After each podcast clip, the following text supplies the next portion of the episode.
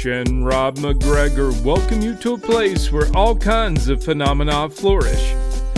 Voices whisper, ancient secrets, signs and symbols are abundant.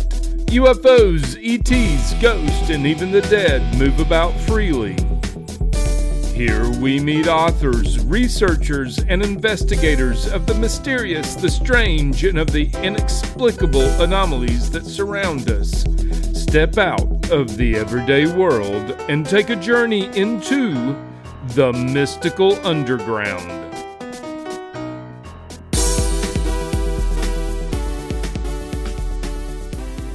Welcome to the Mystical Underground. Thank you for joining us. This is Rob McGregor and Trish McGregor and our tech magician, John Posey. You can go to our website, phenomena111.com, to find out about our nonfiction books, including the most recent one, Phenomena, Harnessing Your Psychic Abilities. And you can visit our blog at blog.synchrosecrets, where we make regular posts.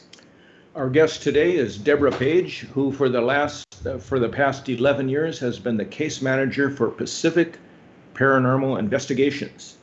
Deborah's interest in the paranormal derives from her university education in Jungian psychology, parapsychology, and the nature of mind. She was a field investigator in UFO-related phenomena in Berkeley in the early 1990s. She is also a retail bookseller in the field of metaphysics, mysticism, and religions. And she has studied with Purna Das Baul and the Bauls of Bengal, a gypsy minstrel lineage of Sufi, Tantric, Vaishnavism, which predates the 12th century. She also has been a student of Venerable Lama Gyatso of the Tibetan Nyingma order. All of this academic and real-world experience makes Deborah grounded and logical, as well as a capable and compassionate case manager. Welcome, Deborah. Okay, Deborah, we got a lot of questions for you. All righty. Okay, first of all, tell us a little bit about your work as a paranormal investigator.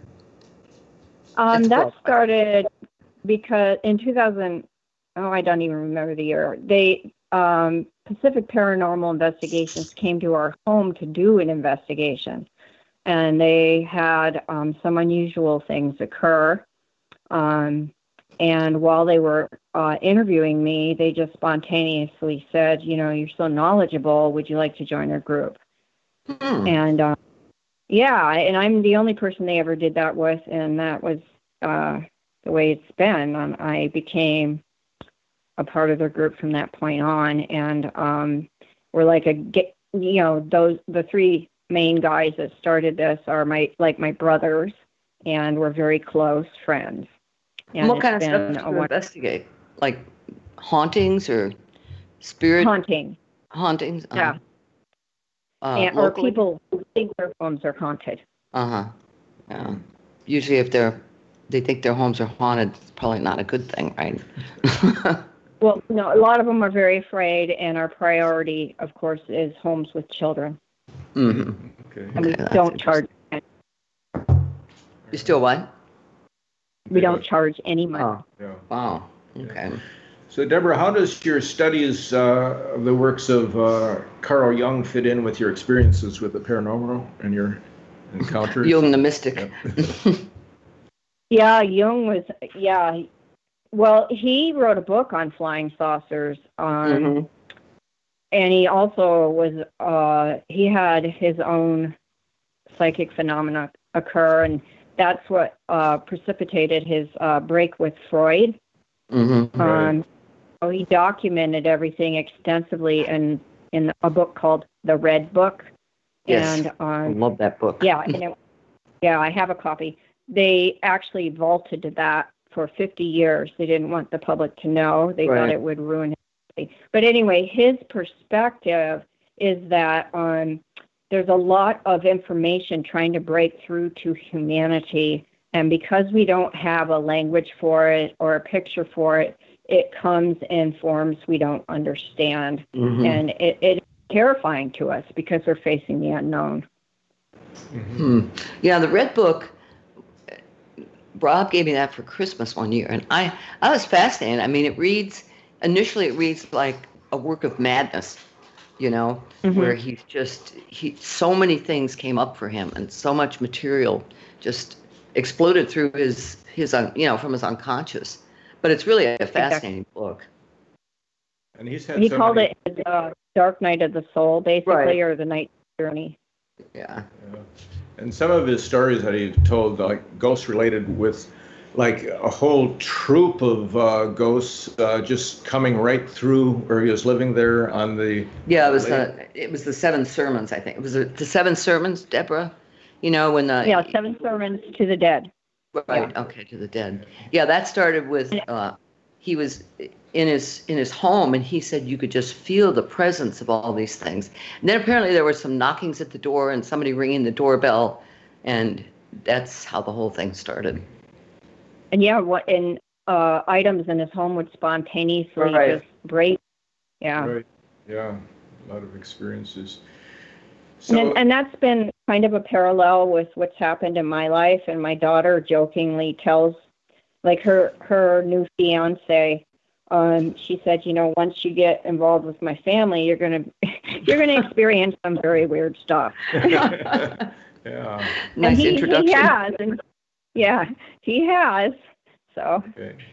Right. So you've had numerous alien abduction experiences in your life. When did they begin? What was the first experience that you can remember? My first hint of the fact that they were in my life was when I was 14, and my grandfather sat me down and told me he literally saw a ship landing in the field between my home and his home. We lived on the St. Lawrence River in upstate New York, and it really upset me. And he told me not to share it with family because it brought terror to him. He didn't say that he interacted with the beings. And to me, I was just like, oh, these things do happen. In my mind, I just had that feeling. And then I started having sequences of dreams. And then as I got older, they became more vivid. And then the experiences that were considered traditional experiences started happening before they were really written about in the media. Mm-hmm. Yeah. You had an experience you told us about. After you'd gone to a rock concert? No, not that one. I'm thinking of the one where you had a healing from the beings with your knees. How did that come about? I was in the North Bay when I was working at Berkeley, but also my job was a corporate bookkeeper, and my work at Berkeley was with the research in UFOs. Was a volunteer job that I had taken. But anyway, what happened was I had a vivid dream, and I, you know, woke up lucid, and it appeared I was on an operating table. And, you know, what was considered the traditional grays were all around me, and they had worked on my knee. I could see that they had, and it was all better. I had had problems with that knee. I had to climb a lot of stairs at the lighthouse where our office was, and it was painful. And then when I looked at the knee and I realized they had healed it, I said, why can't you heal my autoimmune disorders? And they said, we can't because it's karmic.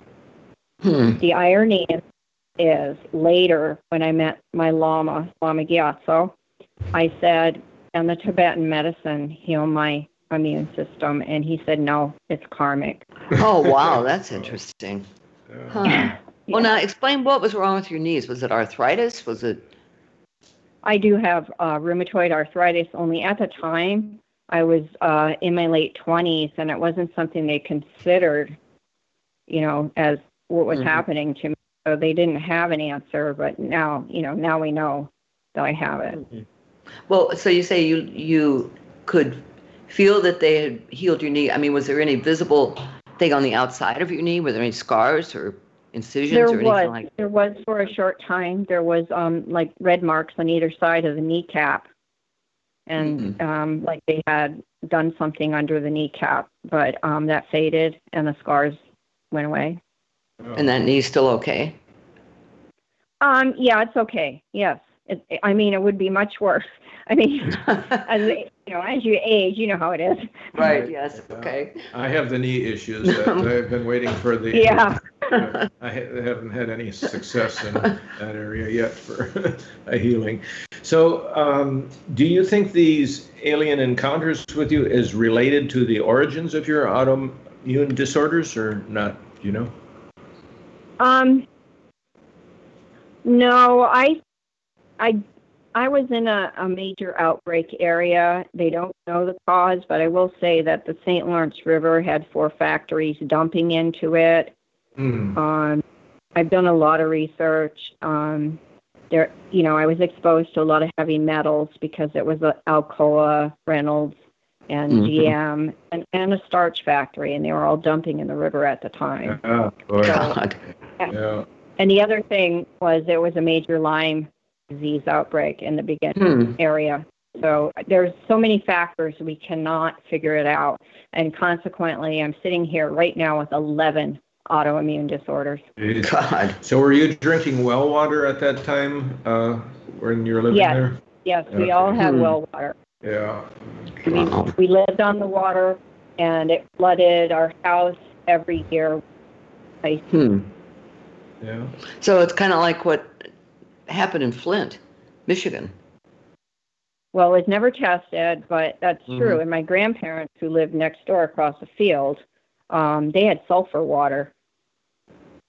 Flint, I think it was lead poison. Yeah, Flint was lead poison. Right. Yeah. So you're not even you're calling in on the phone, and we asked if you wanted to Skype first, and you said you actually cannot go on a computer. Can you explain that? Is that what? Is that part of your alien weirdness, Deborah. Well, let's put it this way. I was electrocuted to the back of the head with 360 household volts. And when they did blood tests on me after that incident, I was having seizures all the time. It was terrible. I had a high copper content in my bloodstream. So as far as they could determine, I was probably somewhat conductive. And the electricity from the back of the left side of my skull burned out the inside of my ear. I have no eardrum. It burned my eyes. I'm blind, partially blind. And it went down the left side of my body and out my foot. And it's just from a lightning strike? Or? No, it was a household current. The water and the electrical conduits had started leaking together. The condos we lived in were built in 1960 by the Chargers organization, the football team. And it was somewhat historical. And unfortunately, it wasn't well planned, nor planned to be there that long. And so there was this problem with the water and the electrical mixing. And I happened to be at the end of the building, and the electricians had ungrounded the building. And so the current, I was near the junction box, and the current went right into my head. Oh, my God. Jeez. And grounded my body. I wasn't supposed to survive. There's so many reasons why I shouldn't be here, but I'm here. But cell phones are okay for you? Sometimes. Sometimes, like, let's say I had a seizure, it's best for me to stay away for a while. It can be painful at times. The injury site will heat up. Now, did this happen when you were married to Larry? Yeah, it happened in 2012. Okay. Consequently, we lost our home. I could never be back in the home or on the grounds because they couldn't repair it. Yeah, wow. The Bank of America was generous and just took the home back and paid as agreed on our loan. Sorry. Well, did they later sell it? They sold it. We paid $240,000 for it. They sold it, the bank, for $70,000 because the homeowners association refused to repair it. Jeez. And that was their way of kind of paying them back. God. Well, could you have sued? No, we talked to 11 different lawyers. They said you cannot take on the electrical industry in this country. Other countries, yeah, but not this country.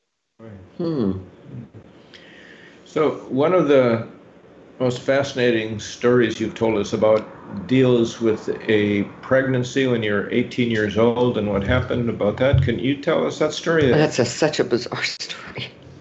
It is. It's so bizarre. I consider it high strangeness. Definitely. Right. I was in college, or actually university, Potsdam, and State University in New York, and I was told by the doctor that he suspected I was pregnant. But the odd thing was I had had 3 surgeries when I was a teenager, and they told me I would never be able to have children. And so I was kind of surprised. And he did a blood test, and it came back positive. And then he did an exam, and he told me I was approximately 2 months pregnant. And we didn't have a lot of medical care up in that area, so we would often go to Burlington, Vermont. And so my boyfriend, a friend, and I decided to drive to Burlington. I made an appointment at a women's clinic to deal with, talking about the pregnancy and going forward how I was going to handle this issue. And on the way to Burlington from Potsdam, I remember we went past the Dannemora. We always drove the back roads because we were country people. We loved the mountains and the whole thing. And we went past Dannemora, which is now what, Bill Clinton something facility. And and then there was the prison there. The prison. It was a mental health. Wasn't it a mental health place? Prison. I think. It was actually a prison. Okay, it was a prison. So we hit this really heavy fog bank, and we couldn't see. So we looked for a place to pull off the road. We had to go very slowly, and there was this little dirt grade down into a parking area, and we went down it, and there was this barn that had been remade into, or repurposed into, some kind of saloon or something. And so we went in there to take a break to see if the fog would lift. And there was this little old lady and a little old man. And there were all these artifacts on the wall from different time periods. Like old farming tools and photographs. And it was it was done very well. It was just unusual. And we all ordered soda, because we were. And were there other people there? No. Okay. We were the only 3, and what I remember, the drink they gave me was extremely sweet. It wasn't what I ordered. It was just syrupy sweet. I do remember that. And then none of us have a memory after that. And the next thing we knew, we were at the ferry to go across Lake Champlain. So how far is that from Dannemora to that ferry? I don't even know. It's been so long.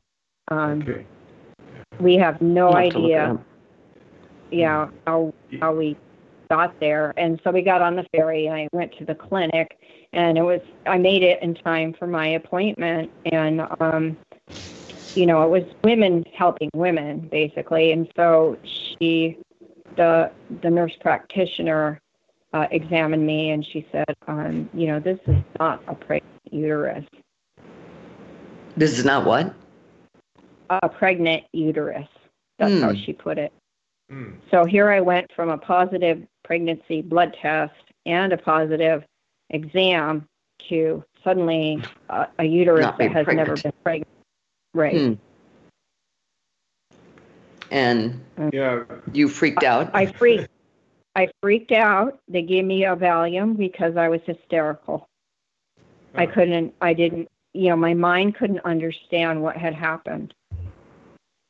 And you had the last thing he had remembered before he got to that ferry was being in that that strange little and drinking this barn and drinking that. And right. you had arrived early, didn't you?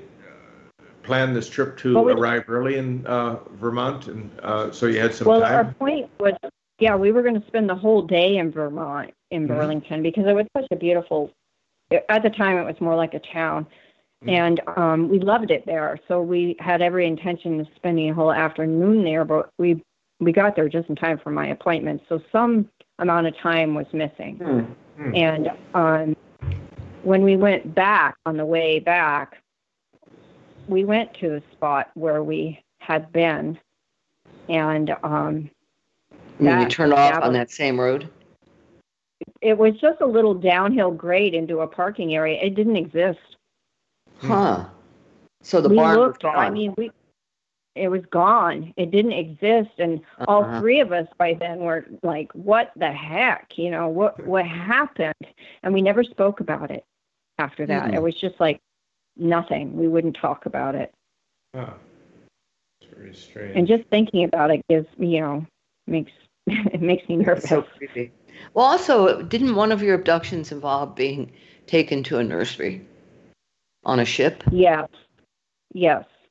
And you have to understand that at the time I took everything literally. So these were literal things, and there were these very sick babies. And they gave me one and said it was mine. And I was holding it and I was weeping because the poor thing, I knew it wouldn't live. Where were they? It was, I would say it was on a ship. I don't know how to describe was it like a nursery or what? It was a nursery full of these poor children. It wasn't all my children. But they were... Like they were not okay. Is that the idea that they were hybrids? They didn't say. I didn't ask. I just knew that they didn't look okay. They didn't look normal. These experiences were hard to integrate. I can't imagine why. And I wanted to not believe them. I wanted to think I was crazy. Anything other than what it appeared to be. So how does an experience like that, for example, that one to the nursery, how does that begin? Were you in bed sleeping and they were taken? Yeah, or were you, all those things, except for that drive, pretty much took place with lucid dreaming. There's another incident you told us about that happened after a rock concert. Now that would be one where you were awake in that experience, weren't you? No, did you... actually. Oh, okay. What happened? And this took place when I was working with Dr. Harder as well, in the North Bay area, and we were living. Between Vallejo and Napa at the time. And I went to see a rock concert. It was an outdoor concert with Skid Row and Guns N' Roses. And I had already seen Guns N' Roses a few times, and often Axl Rose could not perform because he wouldn't take his meds. And... well, that's the story, anyway. But that night he was in rare form. He was, his long red hair, and he had a kilt on, and he was adorable, and all this. And I went home, and then I went to bed, and suddenly I'm wide awake in a vivid space. I was in a it was vivid, and it's like, wait a minute, oh no, not these things again. That's what I called them. I didn't like. And there was, I believe, 5 of them around me at my feet, and there was Axl Rose among them. That is so weird, right? And here I am, like, you know, I'm screaming at them. I was cursing at them. I'm like, what are you doing? You know, this man is not a sane man. Why do you have him here?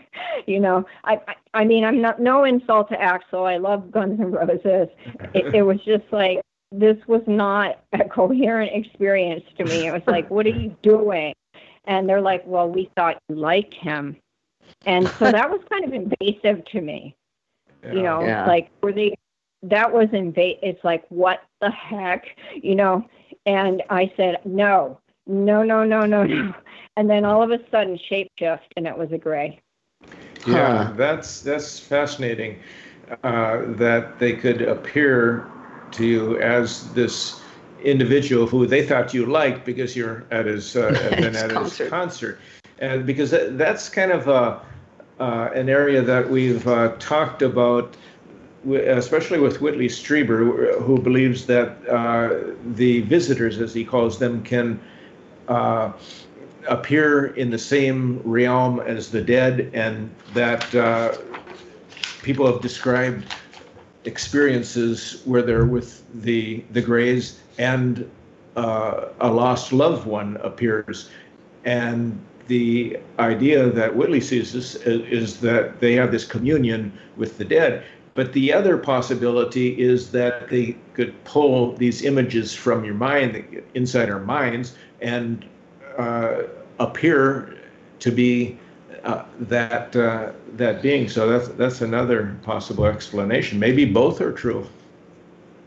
I've never had an experience with them with someone that has passed. Now, I have had experiences with people who have passed, but not simultaneously or not within of that. Yeah.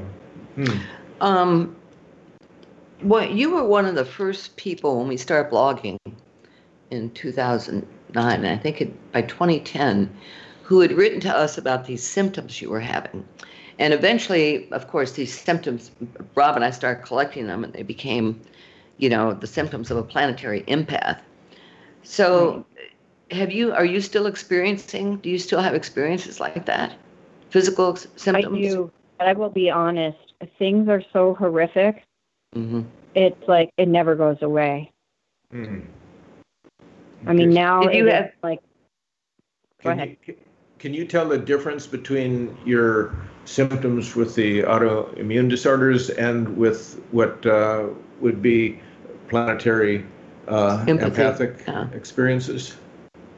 Definitely. For one thing, it's a left ear ring with different pitches that come before magnetic flux with the planet or solar storms and things like that. And solar storms often precede earthquakes and things.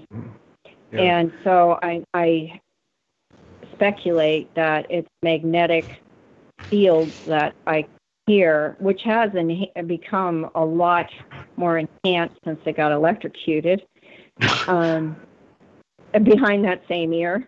And yeah, that's true. Wow. I can walk through a home and say, you know, your wiring's bad. You know what I mean? It's just, it's crazy. Yeah. But the other thing is there were visionary experiences that started happening in the early 2000s that were really, I would be out and about with my husband and just go into one of these visions, and he'd have to hold me up and get me out. Yeah, that happened to you in 2004, right? Right. You had a really vivid. Right. Explain what happened when you were in the grocery store. It was in the grocery store. It was actually a thrift store. Oh, thrift store, yeah. Yeah, and I was standing at the counter looking into what was in behind the glass, and all of a sudden I started to lose, like I was in a vortex, and I was grabbing the case, and I was seeing this tsunami that was engulfing inland very far in a place I never can know ahead of time where these things are going to happen. And I was seeing this whole practically the whole country be wiped out by all this water and all these people dying and animals dying, and it was just overwhelming, and I started to cry, and I didn't understand why this was happening. Now, I do now know what happened and why it's happening, but I still can't predict where, and I don't have any control over when and if I have the experiences. That was the tsunami. It was the Fukushima, the earthquake, 9.0 earthquake plus the tsunami. That one was Sumatra. It was Sumatra. But from that point on, I mean, I saw Fukushima. And it's just, I mean, now that the times we're in, it's like it's just constant. Yeah. Did you have any precursor to Corona? Like in January? No, I had visions in the mid-2000s, and I went to my Lama, and I told him. You mean of the virus, of the pandemic? Of something that was going to wipe out a lot of humanity. And I didn't understand what it was going to be. I just knew something horrific was going to happen. Describe some of your symptoms, the physical symptoms, like the clicking in the ear, the heart palpitations. Oh, for this thing, it wasn't the clicking of the ear. It was visionaries, completely visionary experiences. Yeah. I was actually thrown out of my body and viewing things from above and seeing like across the globe and worldwide devastation and not understanding the cause. That was all purely visionary. So we've collected these stories for years from probably about a dozen people who more than that have these physical experiences and knowing that it's going physical to symptoms. Physical symptoms that, and knowing that it's going to relate to some kind of devastation, either human, man-made or natural. Yeah, right. Like the terrorist attack in France, we had one just before that with Connie Cannon giving us details. But again, she didn't know where it was, but she saw it. And even if you did, it would be hard who'd believe you? Yeah, it would be hard to, you could report it, but, you know, you would be the one investigated. Yeah. Right. Like, for example, the fires up north here in California a couple of years ago, I had a vivid dream that I was walking in some part of society where everything was nothing but ash. There was nothing left. And, but I didn't know where it was going to happen. And then when they showed me the photographs, you know, on TV, I saw the photographs. I was like, that's what I saw. Yeah, it's weird that it would seem to me that some science organization could take a group of planetary empaths and work with them so that they could learn, okay, if you feel your face is on fire, maybe that means there's going to be a volcanic eruption somewhere. You know, in other words, recognize the symptoms first for the whatever the catastrophe is, and then try to pinpoint the location. But that would be difficult because people would have different experiences. Maybe different symptoms. Yeah, different symptoms. So that would be. I know that when I was working with Dr. Harder, that the remote viewing program was looking for recruits, and they wanted people who were sensitive or psychic. But they would use it for their own ends, which would be, you know, we don't want to discuss what they did, but. Yeah. Well, let's go back to the early 1990s when you had some interactions with Marina Popovich, the Russian test pilot who became the first Russian woman to break the sound barrier. And she was a colonel in the Russian military, and that was an interesting experience that you were dealing with her because your husband was in the military. And what was the result of that? How did that come about? Yeah, that was my first husband, and he He was a fire control technician on a guided missile crew before the, and he, it was during the Gulf War. Yeah. And the glasnost had just happened. So there was supposed to be glasnost. Yeah. Right. And so there was supposed to be this new era and no more Cold War and all this stuff. Right. Yeah. So the committee I was on at UC Berkeley decided to sponsor having Marina Popovich come over. And Russia had photographs from Phobos 2, their satellite, that had been destroyed by this cigar-shaped ship. And they had the photographs, and they wanted to release the story over here at a press conference at the Russian consulate in San Francisco. So she came over to represent that story and represent Russia and at a convention. So I got to spend 10 days with her, but I got harassed by the federal government terribly, and they threatened my daughter's life. Why? Yeah. It first started with my husband coming home and saying, my captain told me to tell you that you have got to stop this line of research. And I'm like, I have freedom of speech, you know. And then it got worse. I got phone calls from higher ranking officials, and they're like, you know, you have got to stop doing this. And I'm like, I have free speech. No, you don't. We take care of your medical care. We own your body. We own your daughter's body. We own your life. You cannot continue this. You're talking about the UFOs and alien stuff. Yeah. Mm-hmm. Right. And I said, if there are, you know, your stance is there are no UFOs. So if there is no UFOs, what is your problem? That's exactly what I said. Yeah. And there was dead silence, you know, on the line. And I just hung up on them. I just wasn't going to have it. But in the end, we had to develop code words and the committee. We had to meet in person. We agreed on a code language, and we used that so we would divert them away from where we were actually doing anything. Well, did they harass Marina? They harassed everybody. All of us were followed. Our cars were broken into. Our houses were broken into. It was nasty. And it was when tinted glass was illegal in California, and they were driving around in these black cars with tinted glass. And one time I thought, you know, I'm going to see if I can shake them. And I ran a red light to get onto the military base. They ran the red light right behind me. Jeez. And I showed my ID to get onto the military base. They get waved right on. So I knew that was their trouble. Yeah. What was the name of that convention? Can you remember?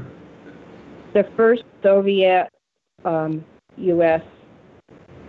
UFO. Wow. Okay. First Soviet, what? U.S. UFO conference. Oh, U.S. Yeah. And it happened on December 7th, the actual conference itself, December 7th, 1991. Pearl Harbor Day. Yeah, my birthday, too. Oh. And, yeah. And it was funny, you know, we were celebrating my birthday at lunch, at the lunch break. But, Colin Andrews was there. He brought all his information about the crop circles, and he was a delightful person, but he lost everything because of his participation and all this. What do you mean lost everything? He lost his home. He lost his wife. Really? He was harassed. He was from England. Yeah, his home was, his papers were taken. He ended up moving here. Yeah, some of us didn't fare so well after this business.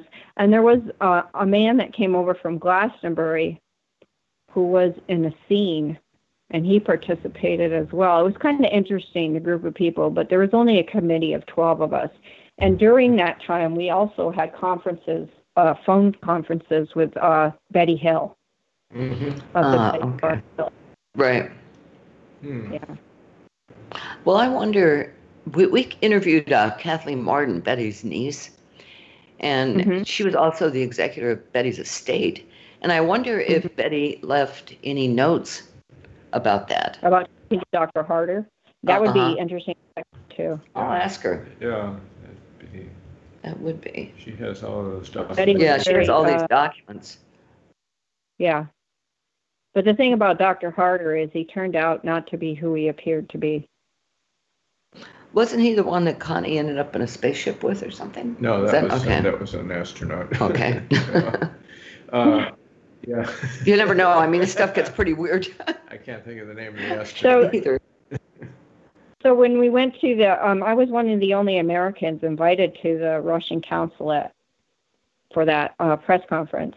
And then Moscow had Marina award me a little thing of medals, and I sent you photographs of that. Mm-hmm. So yeah, right. I have that. Mm-hmm. I sent you a copy of the photo where they caught us laughing together, my daughter and I and her. God. That's some crime, right? Yeah. But the Russians really felt that these things were real. I mean, their satellite was destroyed by the cigar-shaped ship. And it caught it. The Phobos photographed everything until the strike, and then it blew up, and that was the last transmission. Mm. You know, it was a bunch of still, like, shutter shots. Uh-huh. Your husband, Larry, passed away several years ago. I mean, did he ever experience encounters, Deborah? I mean, did he have experiences? Oh, yeah. Yeah. That must have been weird for poor Larry. Poor Larry. Yeah, well, he knew I had abilities from the day he met me because I had a visitation from his mother who had passed in 1984. And, and that was his first encounter with his strangeness with me. But as far as the you know, what we call aliens, when we were at Berkeley, he would fly up like twice a year and visit us and stay in our home because I used to work with him down here in San Diego. We were often stationed back and forth and back and forth. Mm-hmm. And so he was my best friend.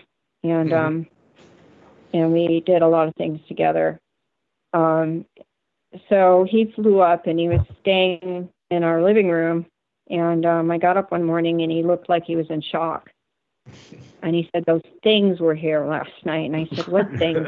And he cursed, expletive, those little gray expletive, you know. And did he describe what happened? Yeah, he didn't tell me what happened. He just said they were there. He didn't like it. His eyes were popping out of his head. He looked like he was in shock. And I said, "I'm going to take care of this." And I finally, the next time I had an experience with them, I yelled at them. And I said, "Never.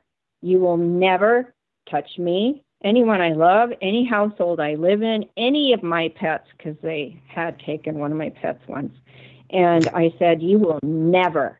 And they said, "You know, this was a weird thing." They said, "You guys, you humans smell bad when you're angry."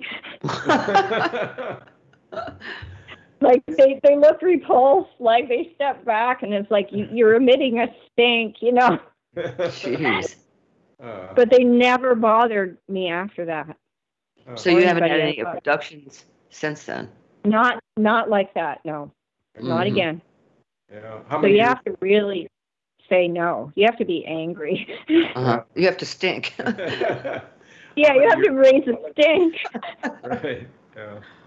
How many years ago was your last experience of that nature? That was at UC Berkeley. It was around 92, but that didn't stop the government from keeping an eye on me. Mm-hmm. Yeah. So, in what way? A woman. It's a complicated story. But I will say this: somebody who was supposed to be an instructor of Uranian astrology, you know, the German school of astrology, turned out to be a handler.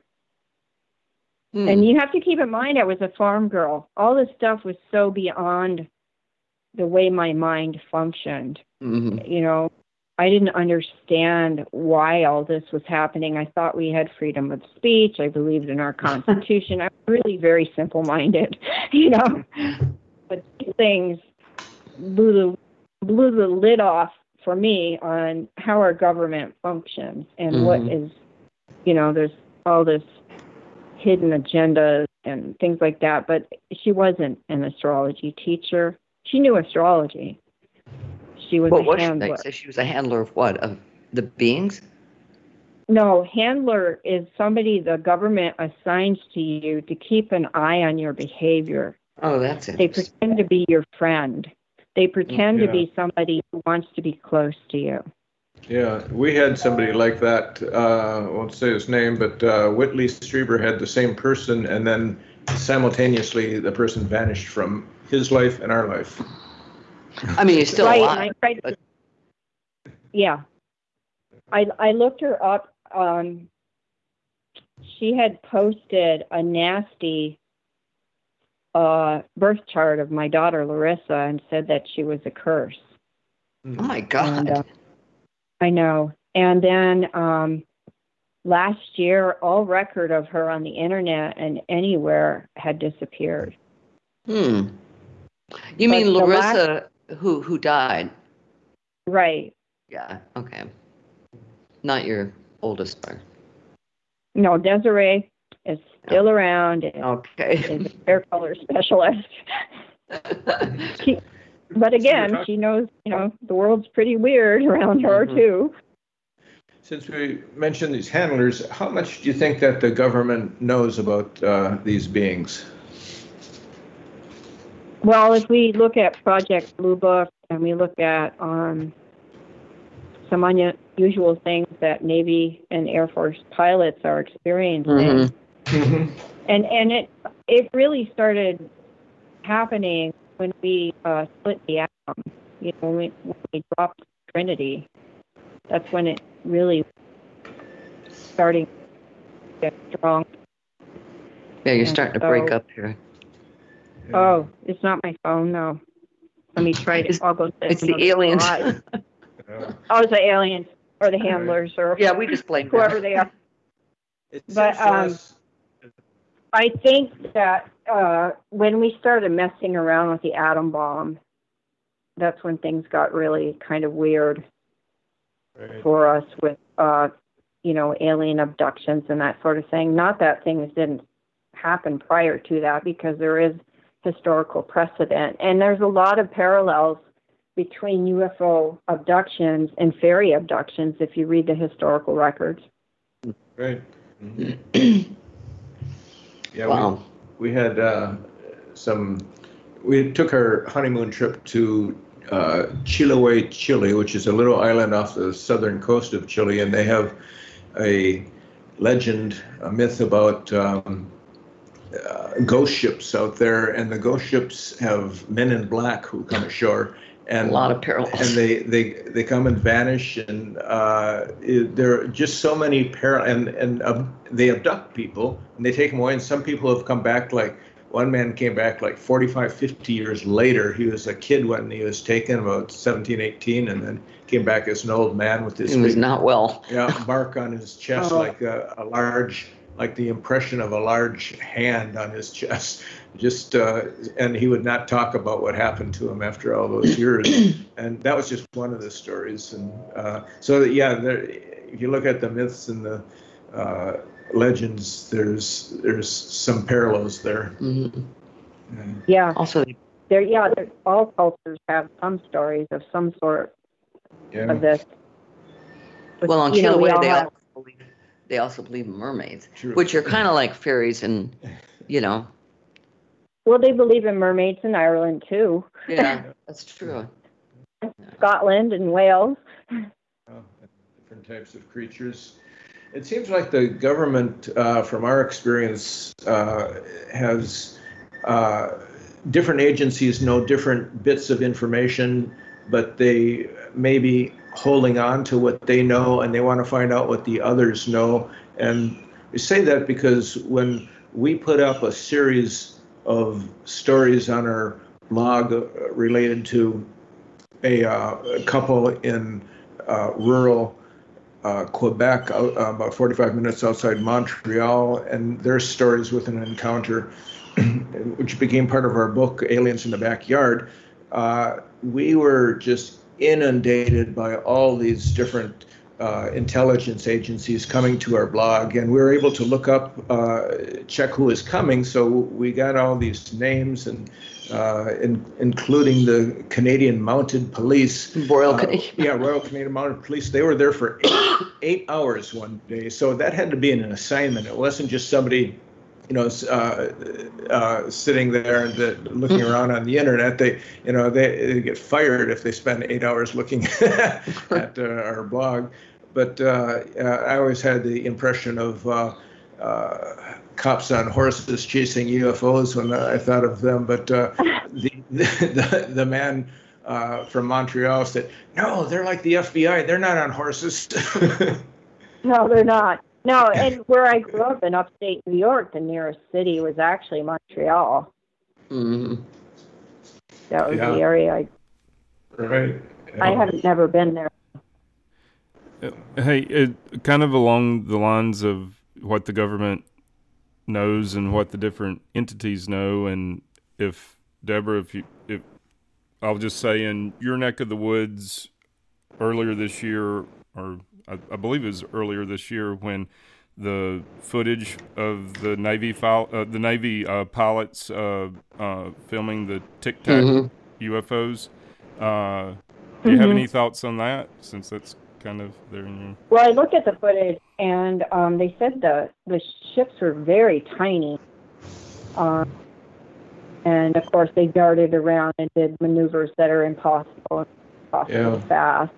Of course, it shook up the pilots. I was listening to some of the transmissions between them. It was leaked, but now they're declassified as of last week. So, which is kind of new, having things declassified so quickly. So I definitely think there's something going on, but I don't think our agencies even have a handle on what it is. I mean, obviously they control something that moves that fast, or shapeshifts, or any of these things. So I think that they don't like that they can't be in control, or that they don't have a way of roping whatever this is in, or even, trying to build such things. We don't have that capability, thank goodness. And if there is a life out there watching us, let's hope they stay away from us. Yeah, really.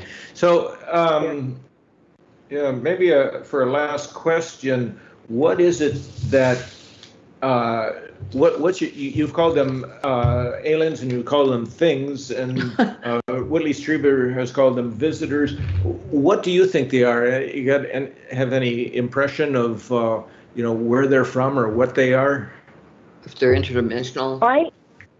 I've become a little more broader in my perspective, and long talks with the Lama and the Sufis, and they pretty much have this perspective that whatever it is, just don't grasp onto it with your mind, and just allow it to be, and don't react with fear. Things have been going on a very long time on the planet as far as they're concerned. And some of them they view as helpful, and they don't say, oh, they're from another planet. They don't say that. They just say, they're, some of them are protectors, some of them are guides, some of them are interdimensional doorway protectors. Story in the Yeti is a protector in the Tibetan realm. I think that unless humanity integrates the 80% of the brain that they're not using, and doesn't, and until they can treat the planet the way it should be treated, I think we're going to have these terrors. I think we have to do some integration before it appears to us clearly as it really is. And I know that's not like a solid answer, but that's my conclusion at this point. But as I grow, so does my perspective. One of my friends said, well, did I think that the aliens or visitors, whatever you want to call them, had anything to do with COVID? What do you think? That's a hard one. I mean, I've gone through so many theories on that. I can't imagine that. I actually have no comment. Very intelligent thing to say. I'm sorry. Right. It would seem to me that these beings, if they're on the planet, they would be more susceptible to our various diseases, in the first place, would avoid creating more of them, because just like when Europeans came to America, Native Americans basically were wiped out by European diseases, viruses. Right, and look what, Europeans did to the Native Americans. Right, yeah. Exactly. Yeah. So does your Lama have any comment on the virus and what the meaning of it is? Or anyone from... Sadly, my Lama passed away in 2010. Okay. But I am still part of a network of worldwide Tibetan Buddhist practitioners. And right now, we've been all handed a handbook on mantras, which they consider these sounds to have healing vibrations, to practice every day on behalf of the world. And it's going on all around the world all the time. So they believe in this ancient sound technology, and it comes from Sanskrit, actually, which is considered a sacred language. Right. So there's these mantra vibrations that they're doing to help humanity, and all beings, because they're even discovering that house cats can carry the virus now. The what? Yeah. House cats. House cats. God. Can carry it. Yeah. But that doesn't mean they give it to us. They haven't had any proof of that. Right. Yeah. So we can only hope that, we have 3 cats here today. And there's 2 here where I'm at. And I have my my late husband's cat. She's been with me all back and forth across the country. The poor thing. She's 12 years old. She's right in front of me right now. She knows you're talking about her. We have our golden retriever right at our feet. We all need our pets. We do. But, so the commentary from the Tibetan realm is that there is a being that, they have words for what this is, and there's a being that is somewhat responsible for the nature of this. It isn't like it attacked us or anything. It's a collective mind virus, let's say, that sort of feeds into what's happening, and so we're trying to dissipate it with this sound vibration. That's great. So in a sense, the virus is a form of consciousness? Well, everything is, but everything's mind. Right. It's all mind, and we don't understand mind or the nature of mind at all. Humanity has not got a grasp on the human mind, and I think the indigenous cultures of old had more of a grasp than we do. I think so too. Thank you very much, Deborah. Yeah, this has been great, Deborah. Thank you for asking me. And whenever we put it up, we'll send you a link, so you can listen to yourself. Send it to others. Oh my! Anyway, you make everything enjoyable. Thank you, Trish and Rob. Oh, listen, you stay well and stay in touch. And you too. You too. Take care. Bye bye. Thank you, Deborah. Thanks. Thank you. Bye bye.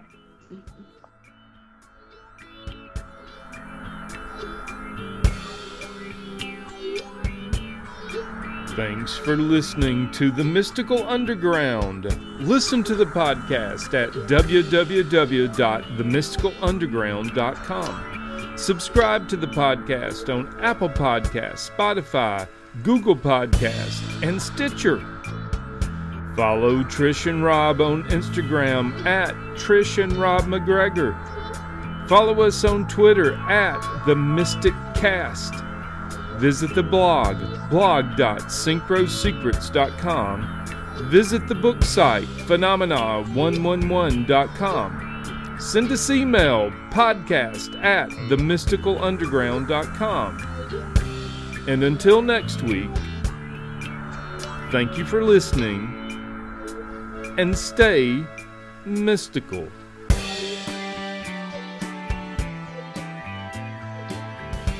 I think there was a lot going on in that conversation. It's going to take more than one listen for anybody. Yeah, I'm still not even sure about half the stuff that y'all were talking about, but I think it was all there. I just got to go back and listen to it. Yeah, Trish kind of did some shorthand talking about the planetary impasse. If you didn't know what that was, you'd be kind of lost. That's why I was trying to get into there, saying what this is about, you know? Exactly.